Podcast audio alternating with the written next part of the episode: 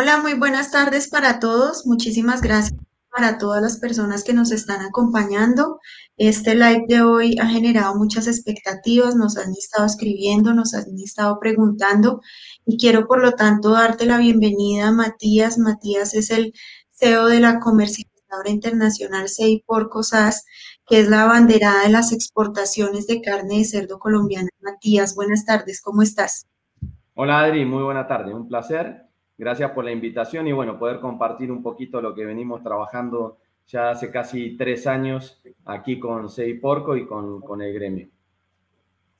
Sí, Matías, muchas gracias a ti porque conocemos de primera mano tu trabajo, sabemos que ya llevas varios años en esta tarea de abrir el mercado para la carne de cerdo colombiana, que no ha sido fácil, que es una tarea complicada pero que tú has logrado ya varios éxitos que se han ido contando a través del tiempo y que esperamos que sean muchos más, Matías. Bueno, más que nada es el éxito de, una junta que acompaña, que es una junta, la verdad, eh, que trabaja muy eh, con el hombro con, conmigo y también obviamente el reconocimiento a Jeffrey y a su equipo por Colombia, que también está siempre este, pendiente de lo que necesitamos y la colaboración estricta en lo que necesitemos. Así que siempre un placer y bueno, eh, el reconocimiento es para ellos. Nosotros somos una herramienta más para trabajar y que sea una consecución en las exportaciones y en el trabajo. Sí, Matías, así es. Entonces, un reconocimiento también a los productores, a la Junta por Colombia y pues a todas las personas que están en esta tarea y en este proyecto gigantesco de lograr que la carne de cerdo colombiana conquiste mercados a nivel internacional. Ya para empezar, Matías, vamos a tener un conversatorio, una entrevista muy cortica. Vamos a hablar sobre esas perspectivas de comercio de la carne de cerdo para Colombia. Y quisiera preguntarte primero, ¿cuáles son esas perspectivas? ¿Qué mercados tienen priorizados ustedes y cómo los tienen priorizados? Es decir, ¿qué, qué países esperan conquistar en el corto, mediano y largo plazo? Bueno, eh, antes que nada es, es comentarte, Porco conglomera 124 socios, uno de ellos es por Colombia, eh, conglomeramos eh, prácticamente casi el, el 65% de la comercialización del cerdo nacional, es decir, que están, tenemos productores grandes, medianos y pequeños y todos están por la labor de la promoción de la carne de cerdo y de las exportaciones. Mercados son muchos, cuanto más mejor siempre porque revisamos eh, las opciones por, por, obviamente, por el tema de, precios que siempre hay que vender donde mejor se esté pagando en un momento. Nosotros de que llegamos de hace tres años, la meta siempre fue eh, trabajar en admisibilidad. Eh, Colombia solamente al momento que yo ingreso tenía el mercado abierto Perú y Angola solamente.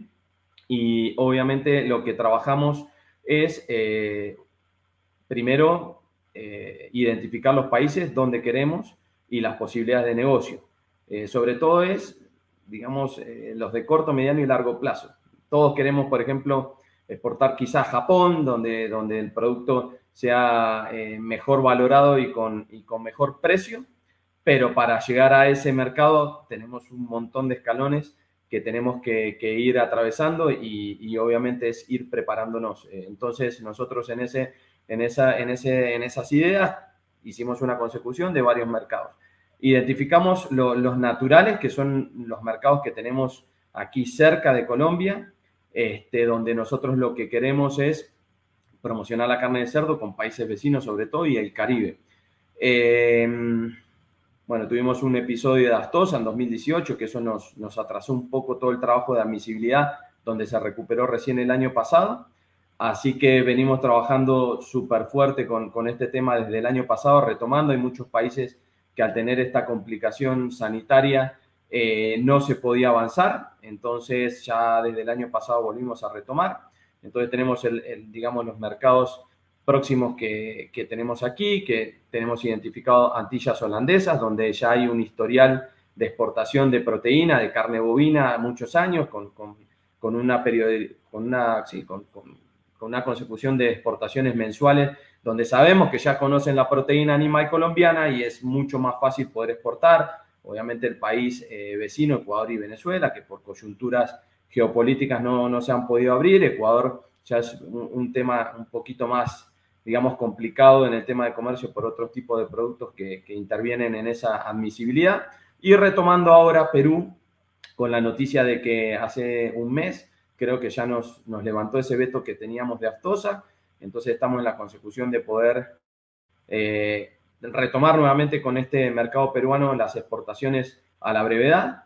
Eh, eso es un poquito los mercados del, panorama de Sudamérica o, América Central y obviamente donde todos queremos llegar, China, eh, los países que tenemos en, Asia, sobre todo todo el sudeste asiático, China, Vietnam, Hong Kong, son los países y Singapur, los cuatro países que tenemos básicamente identificados que se está trabajando, eh, sobre todo todos queríamos y esperábamos que China se nos dé en esa, en esa, en esa época de vacas gordas que, que tuvo por el problema de peste porcina africana. Desafortunadamente no hemos podido entrar por los que le comentaba, se, se paró el tema de admisibilidad por aftosa, se reempezó a trabajar nuevamente a partir del año pasado, pero tuvimos la, dificultad de la pandemia donde, donde los funcionarios eh, eh, sanitarios chinos no pueden viajar a Colombia a hacer sus certificaciones. Entonces estamos, estamos a la espera de, esas certificaciones. Yo eh, estoy esperando y ojalá se dé que máximo en el primer trimestre del año que viene ya consigamos esa apertura de mercado a China, ojalá antes. Y bueno, dentro de esos cuatro también mercados, Singapur es un, es un mercado que es, digamos que, que es muy fácil con la entidad sanitaria poder trabajar de la mano. Es una entidad sanitaria que trabaja muy bien, responde muy rápido y estamos en este momento con Singapur. Eh, se pidió información por parte de la entidad sanitaria de Singapur. Ya estamos en la parte de plantas. Eh, la idea es, por parte de, de, Seiporco y de, un cliente bastante importante en Singapur, se consiguió que la, que, la autoridad sanitaria de Singapur eh, se pueda hacer la aprobación virtual de las plantas, es decir, con documentación y una reunión. Eh, por parte de la pandemia, Singapur no, no, no estaba presto a esto y por, por eh, digamos, ese link comercial que hicimos, eh, el cliente consiguió que se pueda aprobar plantas de manera virtual y bueno, estamos cruzando dedos que en este último trimestre del año nos pueda llegar nuestro, nuestro segundo mercado asiático, Singapur. El primero fue en el mes de marzo, Macao que también fue un mercado identificado por Seiporco, este, el potencial que tenía. Desafortunadamente, Macao es una región especial de China, donde es una isla donde vive 100% del turismo. Eh, para, para, para eh, significarlo un poquito, es una, un Las Vegas en Asia. Eh, entonces, es una isla que, que, en una coyuntura normal recibía 40 millones de turistas en el año y vive de casino y hotelería al 100% y, es un mercado que se abrió. Desafortunadamente Macao sigue con un cierre total este, de, digamos, de turistas, por lo que los, el 95% de los hoteles están cerrados. Y bueno, estamos trabajando fuerte con el tema Macao, poder conseguir alguna, alguna exportación eh, para este mercado. Así que sería nuestro Singapur, ojalá este año eh, sería nuestro segundo mercado asiático y ya poder empezar a trabajar con ellos de manera un poco más continua.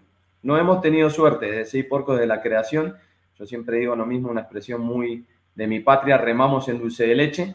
Nunca nos ha tocado fácil y así todos hemos conseguido u obtenido este, resultados y objetivos que nos trazamos, así que donde tengamos un poquito viento a favor sabemos que el potencial que tiene el cerdo colombiano es enorme y, sabemos que, a, la, empresa y a, por Colombia nos va a ir muy bien. Así es, Matías. De hecho, pues tuve la oportunidad de conocer tu trabajo de primera mano y de hecho de participar en algunos temas de admisibilidad con Por Colombia. Y pues sé que no es un trabajo sencillo para nada, que esos temas de admisibilidad pueden tomar años, que son temas de cuestionarios, de visitas, bueno, de una cantidad de, trámites que hay que surtir que no son fáciles y que se extienden en el tiempo y eso también hace que sea un poquito más complicado ir abriendo cada mercado y por eso también es tan importante esa priorización para enfocar esos esfuerzos hacia esos mercados priorizados. Quería preguntarte también cómo iba ese tema de admisibilidad, pero creo que tú ya en medio de todo me lo has ido respondiendo porque me fuiste contando qué países tienen para el corto plazo, cuál es mediano y largo plazo y me fuiste contando también el tema de admisibilidad. Quisiera preguntarte, para esos países que tienen priorizado especialmente corto y mediano plazo, ¿cuáles son esos desafíos? ¿Qué, ¿Cuáles son las transformaciones o qué tendrían que hacer los productores colombianos para que en realidad sus productos lleguen a esos países? Bueno, es un todo, Adri. Eh, por un lado está el tema de admisibilidad y como bien lo decías, es un ida y vuelta de documentación, de información, eh, que efectivamente tarda años. Estamos hablando de que un proceso de admisibilidad en tiempos normales puede tardar entre 3 a 5 años. Un mercado eh, no tan dificultoso, ¿sí?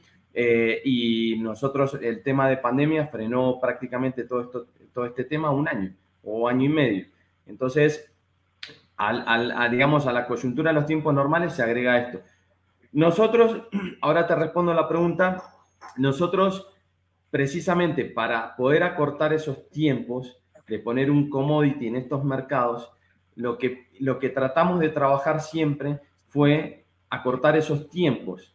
Y dentro de esos tiempos está claro que para acortarlos lo que tenemos o lo que generamos son productos de valor agregado este, y lo que hicimos fue desarrollar ciertos productos precocidos donde la proteína precocida tiene unas ciertas, digamos, ventajas en la admisibilidad, a la, carne, eh, digamos, precocida, en unos temas sanitarios que al estar cocinada no nos interviene en ese, en ese tema de procesos. Y definitivamente, para contarte solamente una experiencia en esto, es, eh, por ejemplo, Panamá ha sido un país bastante, eh, con bastantes dificultades nosotros desde 2018 estamos pidiendo visita, ampliación de, eh, ampliación de aprobación de plantas y demás. No, no hemos tenido eh, una, una, ni siquiera una respuesta, ni siquiera negativa, no hemos tenido respuesta. Y por ejemplo, con este tema de los precocidos, nosotros rompemos todo ese estigma de, no poder con la, carne eh, con la carne cruda o congelada y lo que estamos haciendo efectivamente es poder llegar con cerdo colombiano a Panamá de otra forma.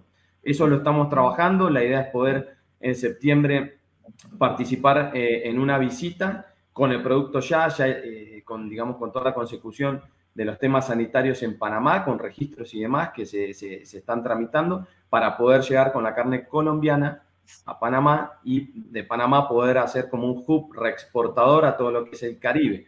Eh, bueno, siempre estamos dándole vueltas a cómo poder exportar y de qué forma sea la más fácil mientras esperamos los procesos digamos, de admisibilidad que pues, pues obviamente son más demorados. Eh, los desafíos que nosotros tenemos básicamente desde Colombia, eh, eh, bueno, para el tema de exportación es uno y es el más importante. no voy en contra de ningún laboratorio, pero es lo que exigen los mercados, que es el tema de ractopamina. El tema de ractopamina, aquí el uso está aprobado. es un producto que efectivamente se puede en, en estos países. Otros países directamente eh, determinaron a la hora de decidir de prohibirlo o no prohibirlo, como Argentina o Chile.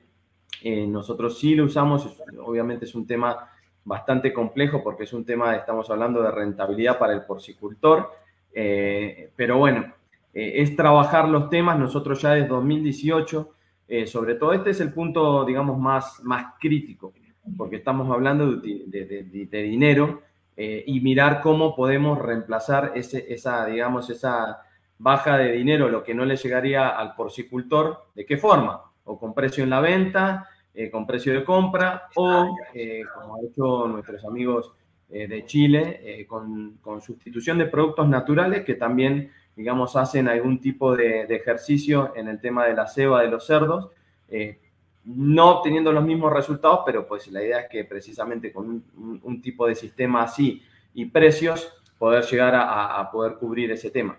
Ese es el punto para nosotros más crítico. Eh, realmente, desde el 2018 venimos trabajando con la concientización a los productores, eh, cada vez con más insistencia, porque pues cuando va pasando los años o el tiempo y cada vez vamos a estar más cerquita de poder exportar a los países que queremos y el tema de, de, ractopamina es un requisito que, es innegociable. Eh, hay otros requisitos como inmunocastración, donde algunos países sí, otros países no.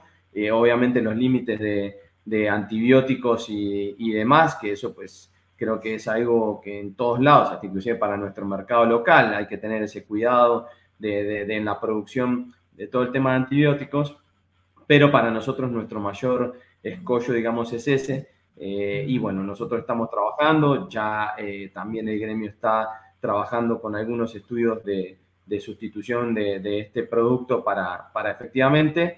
Nosotros no pedimos prohibirlo, pero sí hay que tener una conciencia de que si vamos a trabajar, como algunos países trabajan, eh, segmentar exportación o segmentar para el, consumo nacional, hay que tener mucho cuidado y eso siempre lo transmito.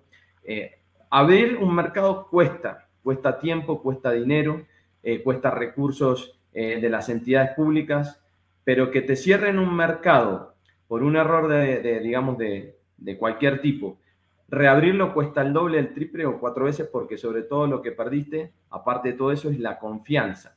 Entonces, recuperar confianza es difícil. Hay algunos, hay algunos países que precisamente la pérdida de confianza eh, es, todo. Entonces, eh, el mensaje siempre que baja de nosotros es ese, que si vamos a trabajar con, con los dos sistemas, sobre todo las, las, empresas maquiladoras de alimentos, la conciencia de una buena desinfección, un, un, buen trato, para que efectivamente cuando nosotros hagamos o el porcicultor haga su alimento para, eh, digamos, exportación sin este producto, pues efectivamente que no haya ninguna traza. Siempre lo digo, eh, normalmente hay unos países que son hiper, hiper, hiper complicados y sobre todo cuando te abren, te van a analizar el 100% de las cargas. O sea, de los primeros 100 contenedores, 200 contenedores, hasta que digan, ah, bueno, este país es confiable, este país cumple lo que firmó eh, y ya cuando se va generando esa confianza, obviamente es un poquito más fácil poder, poder desenvolverse en las exportaciones, pero sí hay que tener mucho cuidado y, siempre insisto en lo mismo, recuperar confianza o reabrir un mercado cerrado por algún error de estos es, es muy, muy complejo. Claro que sí, Matías, así es, es, es muy cierto. Y quiero rescatar una cosa que dijiste respecto a que no siempre tenemos que estar pensando en la exportación de carne o canales de cerdo, sino que hay otros productos que también se podría pensar en exportar y de hecho Pablo aquí lo está diciendo como pensar ciertas estrategias de diversificación de otros productos que pueden llegar a otros mercados y que incluso pueden ingresar a esos mercados con unas consideraciones sanitarias un poco más fáciles, por decirlo de alguna manera, porque el proceso que conllevan pues ya hace que se puedan llevar a esos mercados de una manera más sencilla. Entonces, creo que eso que tú estás diciendo y que Reinaldo también, nuestro director, siempre lo repite, estar mirando también opciones de otros productos, no estar así como únicamente centrados en exportar canales y carne de cerdo congelada o refrigerada, sino que estar pensando también en exportar otros productos que contengan la carne de cerdo a través de diferentes procesos. Entonces quiero rescatar eso. Quisiera sí, hacerte una... Romper, romper. Exacto, así es. Y quisiera hacerte una última pregunta que va enlazada con esto, porque también es algo que siempre Reinaldo resalta, y es no estar mirando únicamente a China, porque como que cuando uno empieza a hablar de exportaciones, todo el mundo voltea a mirar sus ojos a China y él siempre dice hay que mirar otros mercados. De esos mercados así como exóticos, por llamarlos de alguna manera, ¿cuáles crees tú que podemos resaltar o, que podemos empezar a evaluar, no solo desde Colombia, sino desde otros países, porque tenemos personas de otros lugares que nos están viendo y esta información les puede ser de utilidad? Bueno, China era interesante de 2018 hasta mayo de este año era interesante precisamente por, por precio, ¿no? Lo que manda es precio y no tanto el mercado. Pero, pero bueno, nosotros obviamente hay, hay muchísimo trabajo eh, de identificación, tenemos esos 10 mercados. Nosotros, por ejemplo, eh, en, en, todo este devenir, eh, le apuntamos sobre todo a mercados que por ahí a la gente no le interesa. Nosotros hicimos unas exportaciones al mercado, a los mercados africanos, donde, donde -huh es, es interesante el mercado, consume tipos ciertos productos de bajo valor que quizá los podemos colocar a un valor quizá igual en alguna coyuntura del mercado colombiano. El mercado colombiano en este momento está siendo muy especial, totalmente desconectado de lo que es el mundo porcicultor en precios. Eh, y bueno, ya no se vuelve más atractivo. Nosotros hicimos exportaciones a Costa de Marfil, Angola, donde nos fue muy bien, realmente. No hubo una consecución precisamente por temas precios, pero, por ejemplo, nosotros, eh, yo, otro país que quiero entrar y, no sobre, y sobre todo no por ahí, no por lo exótico, sino por lo, por lo digamos, por, por, el volumen de gente, es India. India es un mercado eh, donde eh, consumen, eh, consumen cerdo. sabemos que hay un montón de, digamos, de, de población hindú o vegetariana, pero son 1.200, 1.300 millones de, de, gente que vive en ese país y los, cuando hablamos de nicho estamos hablando de millones de personas ¿sí? que consumen carne de cerdo. nosotros con India también lo que estamos haciendo es un, un posible trabajo o estamos trabajando con el tema sobre todo de los precocidos también. India es un mercado que es como, se parece mucho a China en el tema de, digamos, de la gente de, un poder económico medio alto. Hablamos de millones de personas y para los temas de los precocidos, nosotros los estudios de mercados que hicimos junto a la gente de ProColombia, ha sido que los precios que nosotros tenemos aquí, exportar, pagando lo que son aranceles de ingreso y demás, da un margen interesante para, un, para el distribuidor o la, o la cadena, eh, digamos, de supermercado que los pueda comercializar. Estamos hablando que la cadena siempre es un 15, 20% que quiere marginar. Eh, los aranceles son, eh, hasta inclusive dependiendo qué producto, entre 60 y 100%, y así todo nos da un espacio por el precio que se comercializa al retail de poder colocar producto. Entonces nosotros tuvimos una reunión con la embajadora colombiana eh, en la India, estamos trabajando este producto, este tema, un tema, digamos, de comercio, digamos, bilateral, donde están pidiendo eh, ellos poder comercializar ciertos productos, pero nosotros, es como siempre decimos, no miramos todo ese tema, nosotros lo que hacemos es trabajar en nuestras propuestas y meternos. Para nosotros India es un mercado, la India es un mercado súper interesante para ese tipo de productos, por ejemplo.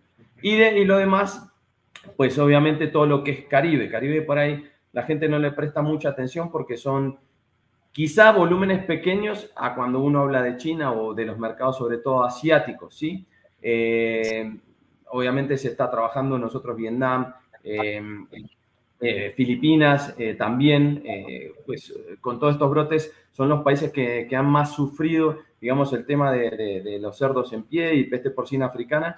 Estamos trabajando, pero para nosotros Caribe también es estratégico. Caribe, con todo el tema de COVID, nuestra propuesta es precisamente llegar con este producto también precocido y la idea es atacar a lo que es hotelería, todo lo que es Oreca, precisamente. ¿Y por qué? Los hoteles hoy, o bueno, hace dos meses o tres meses o cinco meses, no estaban trabajando al 100%. Hay mucho, mucho incentivo en todo el Caribe de, precisamente de tiquetes baratos o estadías baratas para poder viajar. Y los temas precocidos son una solución. A mí me pasó la experiencia que en mayo, en plena pandemia el año pasado, cuando hicimos las exportaciones, yo viajé a las plantas a hacer el control, acompañar las exportaciones con las plantas y demás, y me pasó que en Medellín, eh, justo abrían ese día los hoteles, me alojé en un hotel en Medellín y fue que me dijo el hotel, para cenar usted tiene tres platos. Si usted quiere otra cosa, se puede ingresar el delivery con mucho gusto. Entonces, ¿qué pasó? Yo dije, nosotros tenemos un producto precocido de tres tips, de cinco tipos de, sabores, de, la carne, para mí es estupendo. Vos le vendés a Loreca, al restaurante, o, al hotel, este producto ya hecho que no requiere refrigeración, un año, un año de vida útil del producto, solamente con un, con un cocinero en la cocina, abrís, bolsita, calentás y haces el acompañamiento y ya está. Creo que es una, una solución hiper práctica para ese tipo de, digamos, de, de negocio oreca que no requiere de mucha gente y es una solución para poder darle inmediata y no, no tenés que tener la carne refrigerada gastando en el inventario y gastando en, digamos, en luz, sino que estos productos van solos.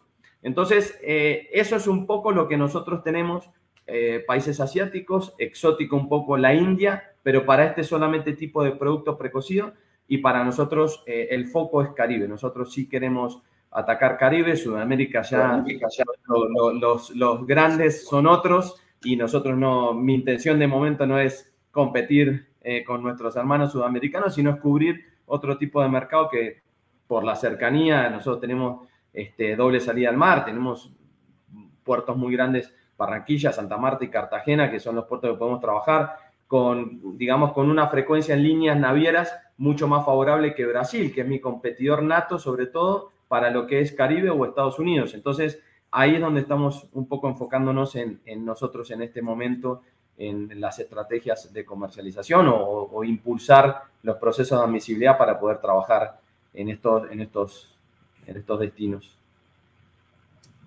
Te entiendo, Matías. Y ya como para ir cerrando, voy a hacer como un pequeño resumen. Nos contaste entonces que esos países que quieres en mediano y largo plazo, corto, mediano y largo plazo, estamos hablando de países vecinos, algunos países eh, suramericanos y especialmente el Caribe, que están pensando ya en el mediano y largo plazo, por ejemplo, en otros mercados como el, el sudeste asiático, tal vez China e India. Y nos dejaste una tarea muy grande porque casi que nos estás diciendo que tenemos mucho que hacer todavía en desarrollo de producto, que podemos llegar todavía a muchos países con cosas innovadoras, con cosas nuevas a partir de la carne y pues nos contaste también un poco cómo es eh, un poco complicado lograr esa admisibilidad de mercados y que toma bastante tiempo, que no es una tarea de un día, sino que son tareas que llevan años y que son tareas también muy delicadas porque en cualquier momento, por cualquier error, casi que se pueden derrumbar. Entonces, agradecerte, Matías, por tu tiempo. Creo que podríamos hablar muchísimo tiempo respecto a este tema porque es muy interesante, la gente ha estado muy contenta con esto y te vamos a seguir invitando y cuenta con nosotros para darnos buenas noticias cuando tengas que contarnos algo, una nueva apertura de mercado, una exportación realizada por ustedes.